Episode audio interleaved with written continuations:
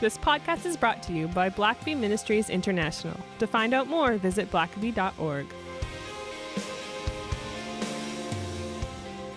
Welcome to the Richard Blackaby Leadership Podcast. My name is Sam and I'm your host. And this week on the podcast, Richard has a conversation with Will Graham. Will is the third generation of Grahams to proclaim the gospel under the banner of the Billy Graham Evangelical Association. He's the grandson of Billy Graham and the oldest son of Franklin Graham. Will has shared the hope of Jesus with more than 1 million people across six continents since the beginning of his evangelistic ministry in 2006. This is a great conversation, and I hope you'll enjoy uh, a conversation with Will Graham. Well, you all know as you listen to this podcast that I love having guests come on the, the air with me, and uh, and I've, I've had the opportunity, the privilege of meeting some wonderful, wonderful leaders and uh, men and women of God that you've been able to meet uh, over the last while as we've done this podcast. But uh, I've got a very special guest with me today, uh, someone I just really enjoy being around. I really admire, and I know you're going to enjoy getting to know him a little better as well. And that is Will Graham. Uh, welcome, Will. Well, thank you. Now you refer to me as special. Is it? Is that? is, is there? Is, is, that like my IQ or well, something? I may just have to. I'll let our listeners decide what that. uh, I tell you, Will is a lot of fun. Uh, every time I'm at the Billy Graham Cove, the the training center there at the Cove outside of Asheville, that's where he's based. Um, although he he's the executive of that, but he travels and does all kinds of. Uh, conferences around the world that we'll we'll hear about. But uh, uh, well, I'm just, just going to fire some questions at you. I know, I know people know the Graham family very well. Uh, and you're, let me, let me just begin. Now, I know, just because I know you, that your name is actually William Franklin Graham. But you're not, uh, you're not the first William Franklin Graham. There's a, tell us, tell us the history of that name. Yeah, it's, uh, it's, I'm William Franklin Graham the fourth. Yeah. And so, um, my father's William Franklin Graham III. Uh, my grandfather's William Franklin Graham Jr. Um, now that's where a lot of people get confused. Yeah. Um, yeah. They don't realize he's a junior, but that's what he is. So I'm really named after my great grandfather, uh, William. Uh, he went by Frank. Uh, okay, William Franklin Graham Sr., but he went by Frank Graham. He was a dairy farmer. Okay. And he would have four children, Billy Graham being the oldest. Now, growing up, people this is how I knew when people were lying to me. Okay, uh, everybody wants to say they grew up with Billy Graham. Oh yeah, and I say that because uh, people come up and say, "Oh, I went to school with your grandfather Billy," and I'm like, "One, you're about 20 years too young."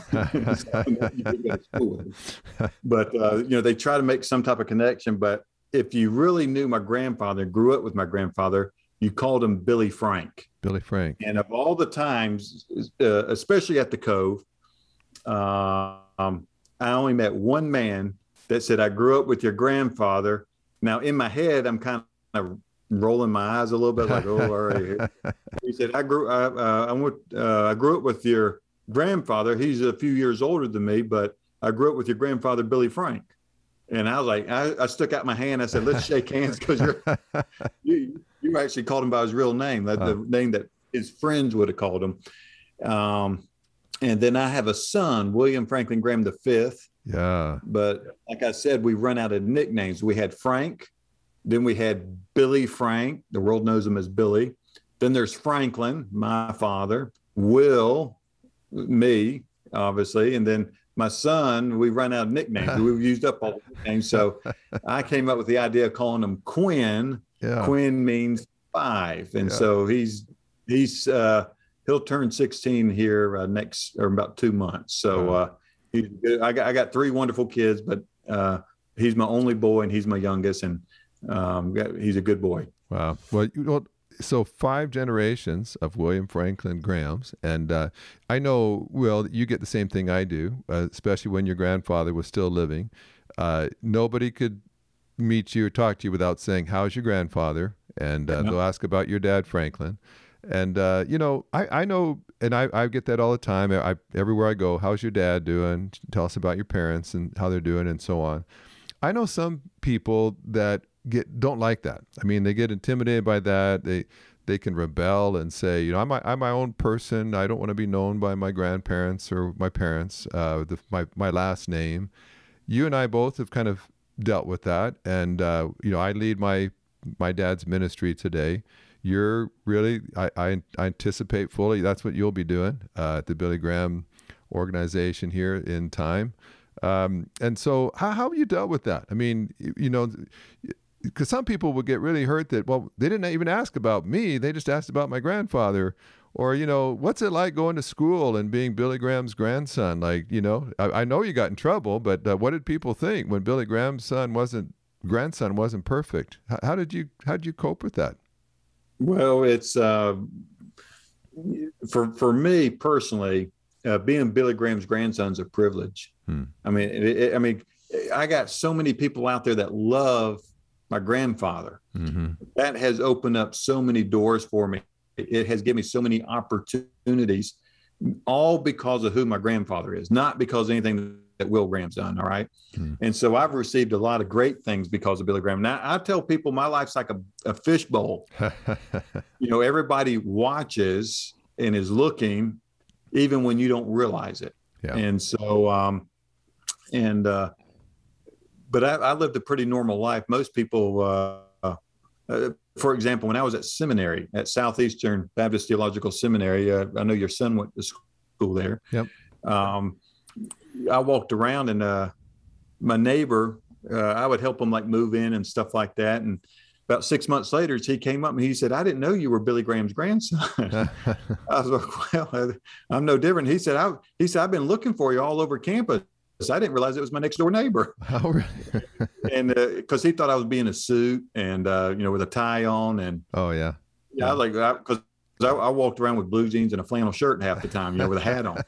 and so, um, you know, so being Billy Graham's grandson was a great privilege. I had a lot of people asking about my granddaddy. I never took that as an insult. It never hurt my feelings. Yeah. And I was grateful that they asked about my grandfather. That, that they meant they loved him. It had a he's had an impact in their life. And I love to hear their stories. I never get tired of hearing their stories on how what my granddaddy, you know, ministered to them. Was it whether it was through books or, you know, magazines, movies, or a crusade. Yeah, you must run across a lot of people that tell you they became a Christian at a crusade that he he oh, spoke. Oh yes, at, so.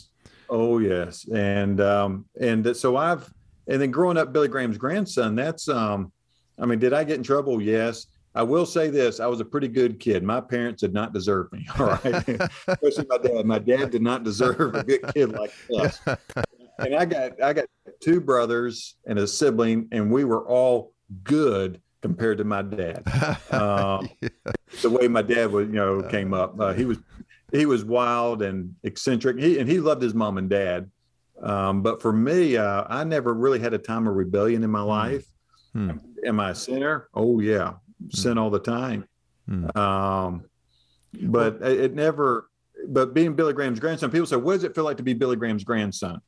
You get that question too. Yeah. You know, uh, maybe not Billy Graham's grandson, but you know, you know, being a Blackaby, how's that feel growing up as a Blackaby, um, with Henry Blackaby being your father? And for me, I tell people, it, I'm born Billy Graham's grandson. I will die as Billy Graham's son. The only thing I'll ever know in life, I'll be Billy Graham's grandson. Mm-hmm. And so that's a good thing for me. That's not a bad thing. Yeah. And I mean, it may be different for those who maybe have a bad parent, you know, or an infamous uh, relative or something like that, and that, where they're not proud of it, you know, or they don't, or they're embarrassed by their parents or relative or whatever it is.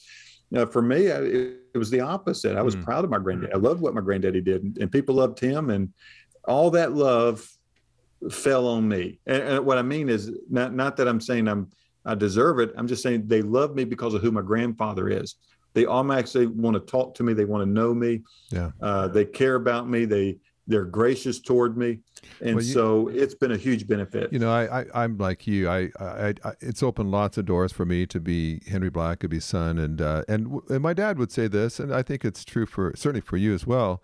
You know, being having a famous, respected, beloved father or grandfather opens doors, but yeah. uh, but you have to you have to go through those doors, and how how you behave uh, determines whether you get to stay in that door. yeah, that's right. You know, I mean, there's you get opportunities, uh, but but then you've got to do something with the opportunity, and um, and I know you have, and and I I you know people say, well, how do you live with those expectations? And I, you know, as I've thought about it, I've thought, you know, having high expectations is not a bad thing. You know, I, I don't mind having to strive to a high standard. That's uh, that's a good thing. I, I'd rather strive to live up to a high standard than a than a low standard. So, exactly. Well, tell me, I, and I know you've got just tons of stories, but just for interest's sake, give us a story or so about your grandfather. Uh, people love to hear those, and you know, being a grand grandson that just lived down the road from him, you you were around him a lot, and something that stands out to you that maybe people don't know, but gives a real insight into who he is. Well, my grandfather and my father, Franklin Graham, same thing. The family could always interrupt hmm. meetings, interviews, whatever. Uh, we could all, we always had access. Hmm. Now, sometimes we had to be smart.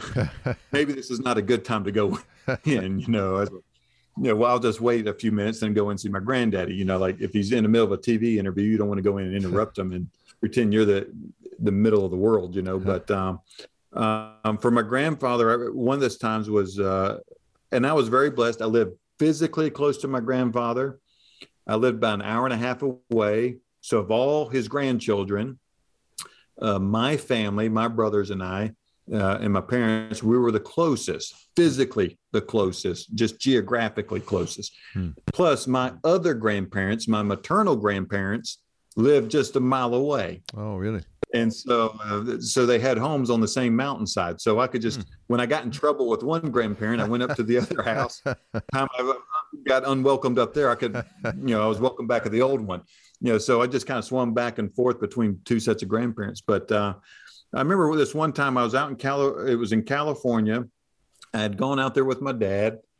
Um, I was pretty young. I want to say about 12 years old, maybe. I, I can't remember the exact date, about 12 years old and uh, my dad and I we we we land at the airport. We get a car, and we're going to the hotel. And I remember as we drove up to this big old hotel, there was a line of dressed up people all around the block, and I know exactly what they're doing. They're there to see my grandfather, hmm. just like I was. Hmm. And so uh, I knew what was going on. Uh, this big, I'm talking about two, 300 yards long. Really? And he's shaking hands and getting pictures with everybody. Wow. And my granddad took time with anybody that he that would come up. He never tried to brush them off. Hmm. Now he couldn't just stay there and chat with them forever. Yeah. So he had to keep moving sometimes, but he always was gracious. My dad's the same way. I'm hope I, I am too. Yeah, you are. But I remember walking up and they had a, a cameraman and they would have a like a police officer just kind of holding the line back. Hmm. And when my granddad, you know, he'll take a picture with the couple and then they would move off and then the cop would let the next couple come up hmm. you know about 10 feet away mm-hmm. you know? And so I, I wanted to break line. And so i was kind of waiting just watching. I'm, i mean i'm smart enough. I'm not going to go up there and interrupt while the picture's taking place. I'll just wait. When one goes off and the other one's coming on i'll go hug them real quick. Hmm. and so i started making my move and a cop stopped me. He said son he said the back of the line he said the line's way back there. And he was being very nice and doing very and doing exactly what he's supposed to do. Yeah, he yeah. didn't know i was a grandson. Hmm. and i was like oh my gosh. I'm looking at that line. I was like i don't want to go get in the back of that line to see my grown granddad. That's i'm thinking this you know? And so as soon as i that my heart sank like oh boy i'm gonna have to go get in line to see my own granddaddy. My granddaddy called out my name, got down on one knee with his arms open wide, and said, "Will." Hmm. And immediately the cop realized this is some somebody special. Um, you know, he didn't know I was his grandson, but I got to run and hug my granddaddy. I got to cut in line, hug my granddaddy in front of everybody. Wow. And, but he always took time. That's one of my great memories of my granddaddy. He always took the time. Um, a lot of my time, especially, I got to. I lived in Montreat for about a year, um, this would be 2006. My grandmother was still alive uh, for another year. And so, because I lived right down the road from them, I would go up there. I was renting a house from them. And so I would go up there and visit them you know, uh, almost every day just to go check on them, say hi, uh, at least maybe twice, three times a week, maybe not every day, but hmm. and I would go up there and sometimes we just we just sat there and we didn't talk. Hmm. We just enjoyed each other's company. We enjoyed you know, watching TV together, watching the news. He liked watching the news. He loved Larry King. He loved he watching Larry, Larry King, King a lot of times. yeah, he was. Larry King loved him, and my granddad that was his favorite TV show was Larry King because that's how he learned about other people. Oh. So anytime he would meet this person in life, he already knew something about him from Larry King's interviews, huh. and so he's very astute that way. And um, we just enjoy each other's company. I mean we didn't have to talk. And I think so many times people want to talk, talk, talk to him. And yeah. he sometimes he just likes just sitting there being quiet. He'll answer, ask a question once in a while, and I'll answer it. And then, you know, we just sit there and enjoy each other's company. We didn't have to talk. We just enjoyed each other's company. Well, tell us a quick story about your grandma Ruth too, because she was a character oh. in her oh. own right. She deserves a little oh. bit of, of airtime here. oh, oh, good gracious! We get, she deserves more airtime. she was the fun one in the family. All right, mm. she's the one that had spunk. My granddaddy, not that he was always serious, but he was always seen to be serious. Mm-hmm. My grandmother was the opposite. She was always trying to be mischievous. so something. I went up to their house the other day. We uh, he he my grandfather gave all his gave gave all his property. His he had a couple homes. He gave those away to the ministry. He said, "God gave me these things. I gave back." So I went up to one of his house that he would live in most of his life, and that this is the house that he would die in. And uh, so I was up there looking at it the other day and um, I was reminded I had forgotten all about this thing, but my grandmother, um, she was redoing some, they just put some new, I say hardwood floors. It was pine, just some yellow pine flooring down. And, and, uh, they were refinishing it and they had to keep the windows open to kind of let it air out, you know, because of all the fumes. And it was right mm-hmm. beside her bedroom. And so uh, my grandmother called the, the the kind of like the maintenance guy uh, that kind of worked for him and said, David, he said, I need to see you right now, like in a stern voice. So David's like, man, I must have done something bad. Maybe the flooring got messed up. And she said, you know, you left that window open and there's bugs all over that floor now. And so he goes, I'm sorry, Miss Graham, I'll go fix them right now. So he, he goes out there and he's looking at the floor and he, he can't find any bugs. He goes, Miss Graham, I don't see any bugs. he, she goes, there's bugs all over that thing. Go look again. So he's looking and looking and looking. Then all of a sudden, it dawned on him, uh, all those pine knots. Oh. She drew leg. She drew legs on them and little antennas on them. So all these little pine knots, she had she got on her hands and knees and drew little legs on these knots to make it look like roaches going all over the floor. So that's that's the fun thing. I mean, here's another one so she was they i don't know who this person was. It was like a diplomat some diplomat. And they were visiting my grandfather up in their home which was a pretty rare treat. They didn't entertain a ton of people in their home. Um, they like to keep that for themselves but, but this man they invited it to come up. And uh, they, she was cooking him lunch and he was about half blind all right? He had thick not trying to make fun of coke bottle glasses but these you know big old thick lenses mm-hmm. and and he was a he was kind of a fun guy to be around. They said uh, he had a good personality, and so my grandmother uh, uh, gave everyone vegetable soup except for him. He got tadpole soup. he just got a bowl of tadpoles and pond water. so and it had like meatballs in it, like like a like a vegetable meat soup. And so he goes every time he goes down to get a get a little meatball. Uh, he said it he can't, he couldn't get it like it would move. he, couldn't, he couldn't get this meatball, kept moving around. and he keeps adjusting his glasses up and down like he like what's wrong? I can't I can't zoom in on this meatball. You know, this you know vegetable, you know, I mean not, not this vegetable, but this little meat cluster, you know, and trying to get to it. And he said, Miss Graham, every time I try to go for that meat, that piece of meat, it, it swims off. I can't move. I can't get it. You know, uh, put tadpoles in his suit. So uh, that's the type lady she was. She was always a she was a prankster. She's a lot of fun, and uh, I miss both my grandparents. But I tell you one thing, she she's the the the spiritual powerhouse behind my grandfather. I mean, it was her that had a greater influence on my grandfather than any other human there is. Yeah. It was uh, Ruth Graham, uh, really a soulmate for my grandparents, a real love And story. boy, when he would when he'd be gone for months in Australia or some England or someplace doing cru- crusades, she was manning the fort, raising the kids, and a strong woman of faith. And uh, yeah, I I've seen that with my parents as well. Just you know, you I, I know full well without my mother, my dad wouldn't be half the man of God that, That's that right. he became. But well, tell us a little bit about what you do because I, I want people to know. You know, your your grandfather did crusades and uh, your your father he does festivals, doesn't he? Is that what it is? That's correct. And That's right. The then- festivals. Then tell us what what you what you do. Well, I got my job description right here because everyone asked me what I do. No, I'm just, just joking. um, well, there's a couple things I do for for my father, uh, Franklin Graham, and that is uh, I do celebrations. Um, that's what I call my evangelistic crusades. Everybody knows Billy Graham crusades. Mm-hmm. It's the exact same thing, but mine are called celebrations. My dad's are called festivals. My granddad's are called uh, crusades, sometimes a mission or something like that. But it's more of an internal term Hmm. so that when we're talking among ourselves, like, hey, I want to go to the festival, I'm automatically talking about my Franklin Graham's events. Yeah. Or if I, if I, hey, I need to, I need to get a plane ticket to go to the crusade. I'm talking about Billy Graham's crusade Mm-hmm.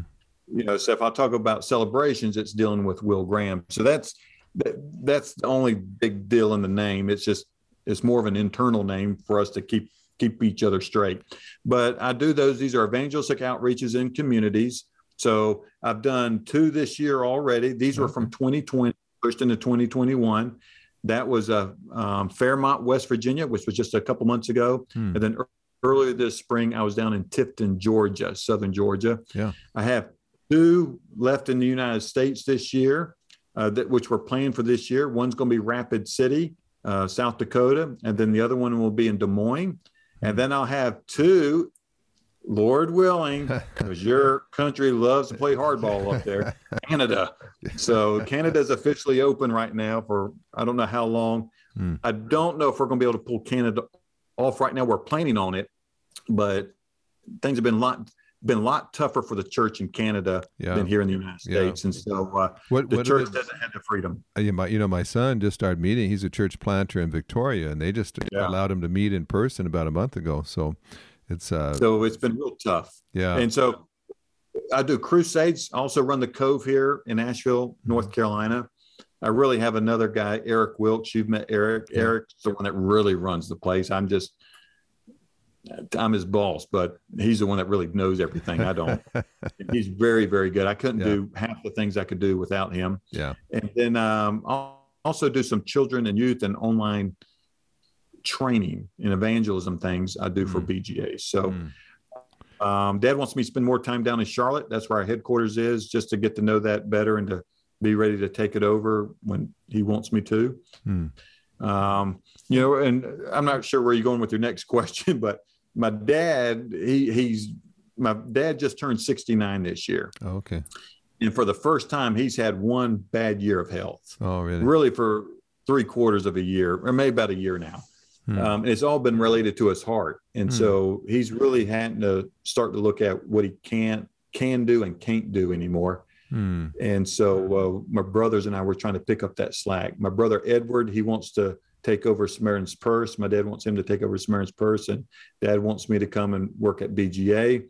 And my brother Roy is going to be with me at BGA. Hmm. And so my sister, she'll just, I guess, help all her brothers. So we need someone to keep together, us And I- so I think, uh, behave. I don't know if everybody knows that your dad is a pilot. That he he likes to fly. He he flies pretty big planes, and he flies himself. If he's going to go to Alaska or even to Europe or other places, I mean, he loves to be behind the wheel, doesn't he? When he's Dad got his pilot's license when he was at LeTourneau, which was a, Oh, yeah. a school in, in East Texas. Mhm. Uh, wonderful school. Uh, my dad didn't make it there, but he did get his pilot's license here. Dad was not a very good student, and, and he actually needed to get kicked out, and he got kicked out. So that was the other problem, uh, and rightly so. Uh, it wasn't on LeTourneau's fault; it was my dad's fault. But um, it, but my dad was struggling. He wasn't a Christian at the time, but later on life, he would get serious about his piloting, and it started. He got his pilot's license. It had been a long time since he flew, and then about in the mid '80s, he uh, someone donated a plane to Samaritan's Purse, a 180 Cessna 180, a tail dragger. He started flying that. You could do some regional stuff with it, Hmm. um, and then over the years, his his plane just got up. You know, other people would donate planes or something like that, and they just able to upgrade over the years. And now he flies himself anywhere in the world. Um, Samaritan's Purse has a number of different airplanes that they use. As a matter of fact, we got one that's a DC-8. That's the Oh, one okay. that's taken a DC-8. But this is a commercial airliner, basically. Yeah. And that's what we take our medical hospital and relief supplies. So right now we're in Haiti and we can load up everything on this big DC-8 and, and take it down to Haiti and drop it off for supplies for the hospital down there. So Wow. it's a great, great way to minister to people and help out a lot of people. Wow. Uh, well, Will, tell me, you you you've uh, you know you're watching what's going on, and the Billy Graham folks and Samaritan's Purse folks have got so many uh, great contacts, Christian leaders that you know all around the world, and so you've got some insight into just what's happening. I know with all the COVID, as well as just all the political and racial, uh, so much going on in America and around the world right now. Uh, you, but you've got a you've got a unique perspective on that. You're hearing stuff that doesn't necessarily get reported on the news. And so, as you're looking at this world, I mean, how does Will Graham look at what's happening in the world right now? Should everybody be hunkered down somewhere in a bunker, or what? What would you tell Christians uh, to be doing right now with what you're seeing? Well, it's interesting. A year ago, when COVID, over a year ago, 15 months ago, when COVID hit, there was a great revival taking place across the world. Hmm. People were thinking about life and death all of a sudden. Mhm. And we saw churches saw this, their online attendance was going through the roof, far greater than their normal attendance. Hmm. Um, our events, we did online. Attendance was going through the roof. There was this great spiritual hunger. Hmm. Well, there's one person that hates spiritual revival, and that's Satan. Yeah. Satan hates that. Yeah. And uh, I'm not saying Satan's behind it, but Satan at least exploited it. And that was the death of George Floyd. Hmm. And when George Floyd happened, which was a little bit over a year ago, our country was no more a revival taking place. It was a spiritual division. Hmm. Uh, and that's what Satan does. He wants to divide, he wants to bring destruction. And that's what we saw across our country. And so the last, um, and I feel like we've been in that state for a little while now, this, Hmm. this post George Floyd world, and things are real, um, it's been real tough along with COVID Yeah. it's been real tough. And so ministry, uh, I'm not sure if we'll ever have a new what we call normal. I don't think exists anymore. Yeah. Uh, There'll be a new world that's coming, a, a new way of doing normalcy. Hmm. I don't know what that looks like, but I do think we're looking closer to the end times. And I say that we need to be really paying attention to this because, especially what we see in Canada, what we've seen in parts of the United States, is that governments are going to restrict Christians. I mean, we saw this in California, uh, especially with John MacArthur and his church. You know, they were trying to shut it down and throw him in jail, and they they John MacArthur kept winning. I mean, like, Huh. um, and I think, and I'm grateful for that that he was able to win. But I think there's going to be a time come that uh, some there's going to be a great big world outbreak. I believe a virus. Someone's going to need to come and rescue this world. That's going to be the Antichrist. Hmm. That's going to come and try to make sense of this and bring cohesion to everything. And during that time, they're going to say, "No more church." You, when you speak, when you sing, it's spreading germs. You can't meet with anybody, so you can't have church anymore. And Hmm. you know they're going to, even in Canada, I think the guy had an online service and went to jail for having an online service. so, uh, at least that's what I've heard. Um, but as, as I really see, this is what we're going. to What we're seeing now is a foretaste of what the Antichrist will be doing.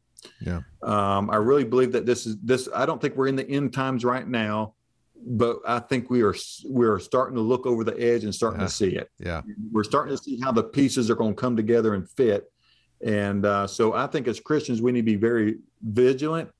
Um, we need to be doing evangelism as hard as we can Hmm. because I think the the last the the the time of the Gentiles will come to a close here pretty soon, Hmm. I believe. And uh, you know, there, I don't. For me as a Christian, I don't believe that there's anything left to be fulfilled for the rapture to take place. So that can take place at any moment. Hmm. And, and at least in my theology, it can. Hmm. And so, uh, you know, I believe that we should, as Christians, need to be doing everything we can to lead people to Christ and to a strong relationship with Him.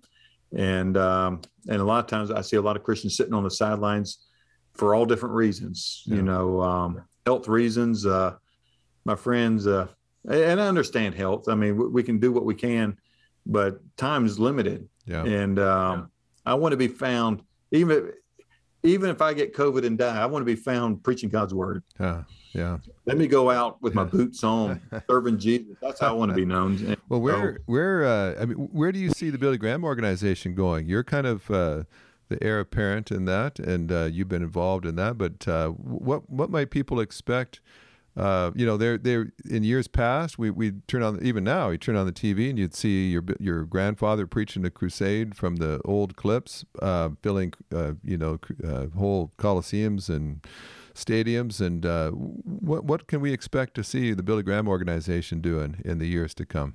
Well, It's interesting. You're talking about filling up the stadiums and everything. That may be a thing of the past now. Yeah. Yeah. These 60,000 stadiums may only allow 1,000 people in them for now. So you may have the records for, for eternity now. Uh, you may have all the records. Um, we're going to still do proclamation evangelism. That's how people come to know Christ. Hmm. It's through proclamation. And uh, people say, no, it's lifestyle. No, there, no one lived a life good enough to save anybody except one person. His name is Jesus, and we're not it. Hmm.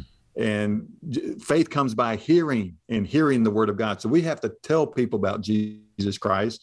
Obviously, our the way that we live our life plays a very important part, but we're going to be always about proclamation evangelism. Hmm. Now, it may not be in stadiums all the time.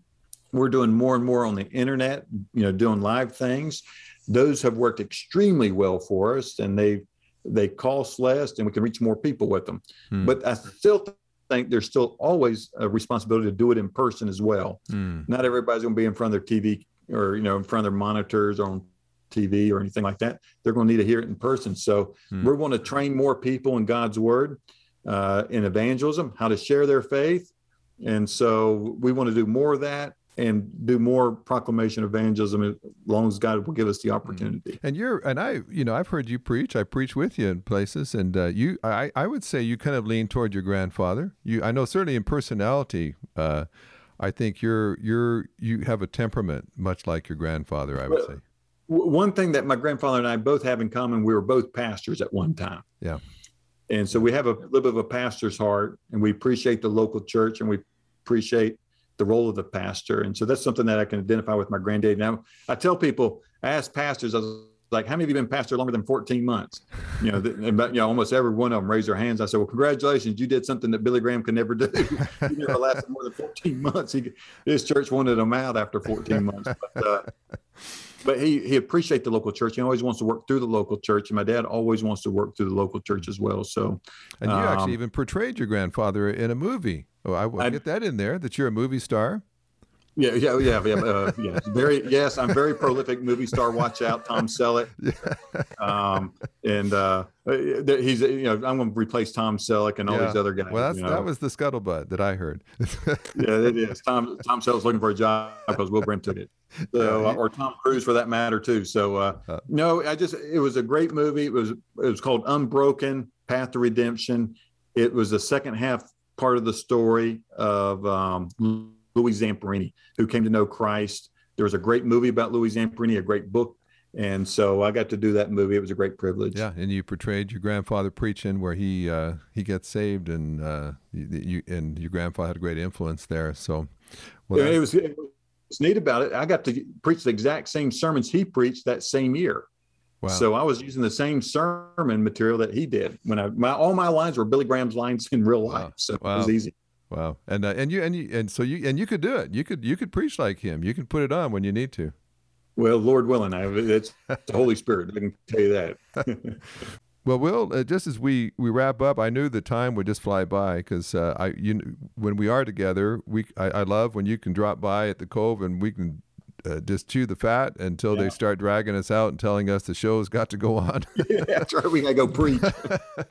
but uh, you know, I, I it, it it always encourages me uh, to be around you and just know what you're seeing and uh, where God's working. And uh, I know that even through all the COVID, you and all the stuff you've done online, uh, the Bill Graham organization is seeing uh, all kinds of people coming to Christ. And uh, you know, I know I've, I've been really encouraged by just even the rebroadcasting of the Billy Graham Crusades and uh, the fact you've said more people have been saved by the rebroadcast than in the actual crusades themselves. That's right. And that's what that's God's been so good to us. I mean, we've seen God's just been good. I mean, we've been able to use my granddad's old sermons and repurpose them, and people are still coming to Christ because it's all his. When you re, when you listen to his messages, even when I'm listening to one from 1950, you thought it was written for today. Hmm. I mean, it really is. It's it's amazing about how the Word of God transcends time Yeah. and it's relevant for every generation. And that's would- what that's why I love preaching the Bible. What would you say just about his preaching for a moment? You know, I've I've had people say, well, he's not. There, there were much more eloquent preachers. Uh, I mean, Billy was obviously was a good preacher, but uh, what was the secret? Because there were lots of he had lots of peers and people that were eloquent as well that never had the impact he had. Why why is it that you feel like? Because when you listen to a sermon, you break it down. Uh, you know, nothing fancy, um, but boy, they they sure bore a lot of fruit. It was simple, and it was and it was spirit filled. I mean, and that God just used it because it was a simple gospel. This is one of the things that my granddad. It was one of the greatest decisions he ever made in life. And I look at four great decisions that he made. Hmm. And um, but one was inviting Jesus Christ into his heart. Um, one was his schooling. Hmm. Um, um, it, the, the third was his calling. When he finally surrendered and said, "Lord, I give up. I'll, I'll be a preacher," because he didn't want to be a preacher. Hmm. Um, and finally, he gave up into that. That's when he was down in Florida. Um, that's where he went to school, and then he would later go to Wheaton, and that's where he would meet my grandmother. Hmm. And uh, asking my grandmother to marry him was another great important decision. But one of those other great important decisions of his life was believing that God's word is God's word and there's power in it. Hmm. And so he had a friend that was trying to, his best friend in life, Chuck Templeton, a Canadian, was trying to say, Billy, you can't trust God's word. It's he, he Chuck had gone to seminary, my granddaddy hadn't, and Chuck was like his older brother. My granddaddy never had an older brother. So my granddaddy always looked to him as a as a leader, as a good friend. And um and and Chuck was very sincere and very and loved my granddaddy. My granddaddy loved him. So this is not something evil doing. This is their Mhm. true friends. Mhm. And one friend was saying, Billy, you gotta you can't trust God's word.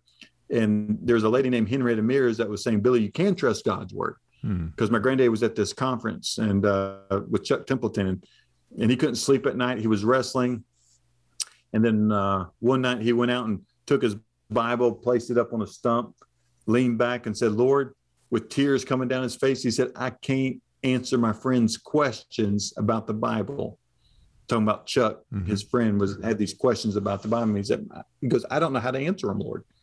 He said, "But I accept this as your word, and for now on, I'm going to preach it as your word." Hmm. In other words, he kind of like, I hope your listeners don't get upset by why, how I say this, but it's like, it's like he took all his chips and pushed them onto God and said, God, I throw everything I have on you. Yeah.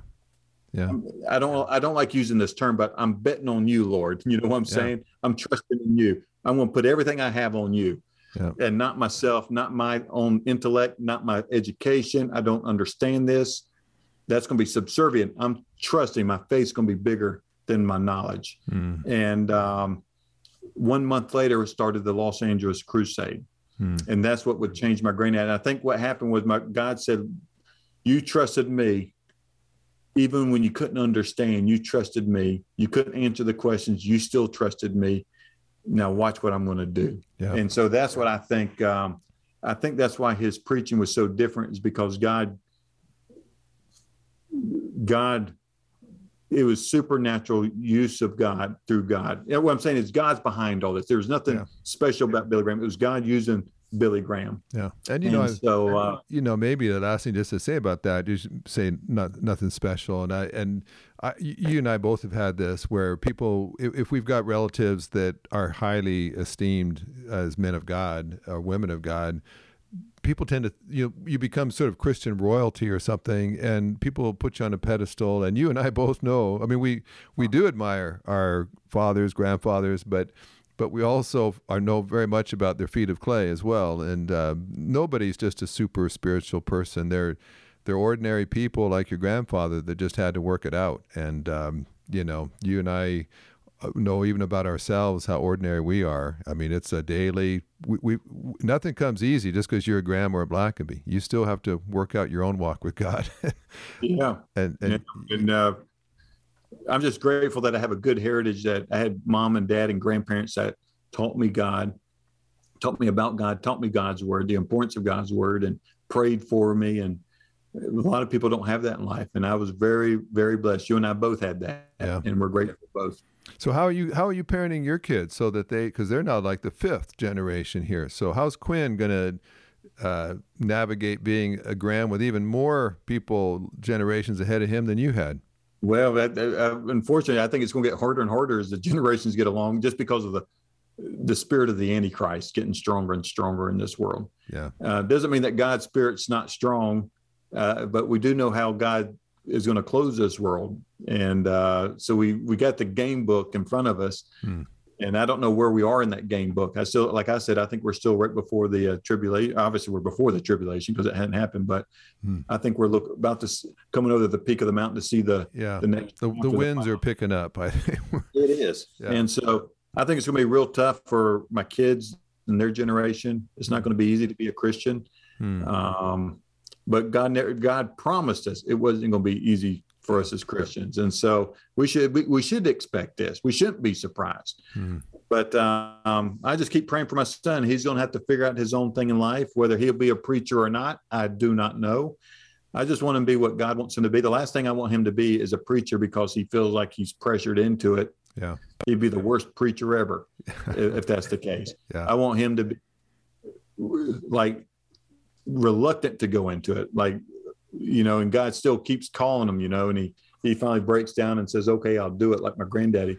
I think God will um, honor him with that. If he just does it because this is easy, this is what's expected, he won't be uh, used of God. But if he does it because God wants him to, he will be. I, he loves computers. You know, that generation loves computers. Yeah. They're excellent at it. Yeah. Probably like your your son-in-law there, Sam, because he's the one that's doing all the controls. you know, but um, uh, my son's like that, and maybe God can use his gifts to reach a whole new generation Yeah. online Yeah. uh, through computers, telling people about Christ. So that's what I hope. Oh. Well, Will, thanks for just taking the time to do this. I know you're busy and uh, you've got a lot on your plate, but uh, certainly encourage our listeners.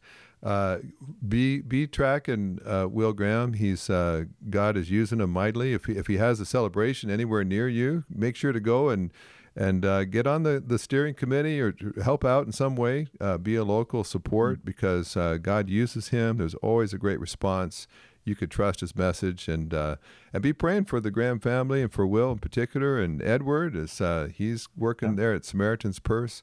Um, great, great men of God, and I'm real excited about the future uh, for you, for for all of you and your family, just to getting to know you and knowing your heart for the Lord. So, thanks for being with us, and uh, we'll leave some uh, links just to some of the stuff we mentioned uh, in the show notes if you like, just to know how to even just uh, go to the Cove sometime where where Will is based. I get to speak there periodically, and uh, they're just if you just want a spiritual high, you just need to get your cup refilled. Just get to the Cove outside of Asheville, North Carolina, and uh, there's they just have always have good speakers there, and whoever it is, uh, they'll bless you, and you'll come away inspired. So thanks, Will, and I look forward to seeing you, in person before too much longer. I see you guys. I sure do appreciate you, buddy. Love you, buddy, and love your family, and uh, look forward to seeing you here at the Cove real soon. thanks, Will. Thanks for listening to the podcast. If this is something you enjoyed, it really makes a difference if you leave a review and a five star rating on Apple Podcasts or wherever you listen. Don't forget to subscribe and share with your friends. We always love hearing from our listeners, so email us at podcast at blackaby.org.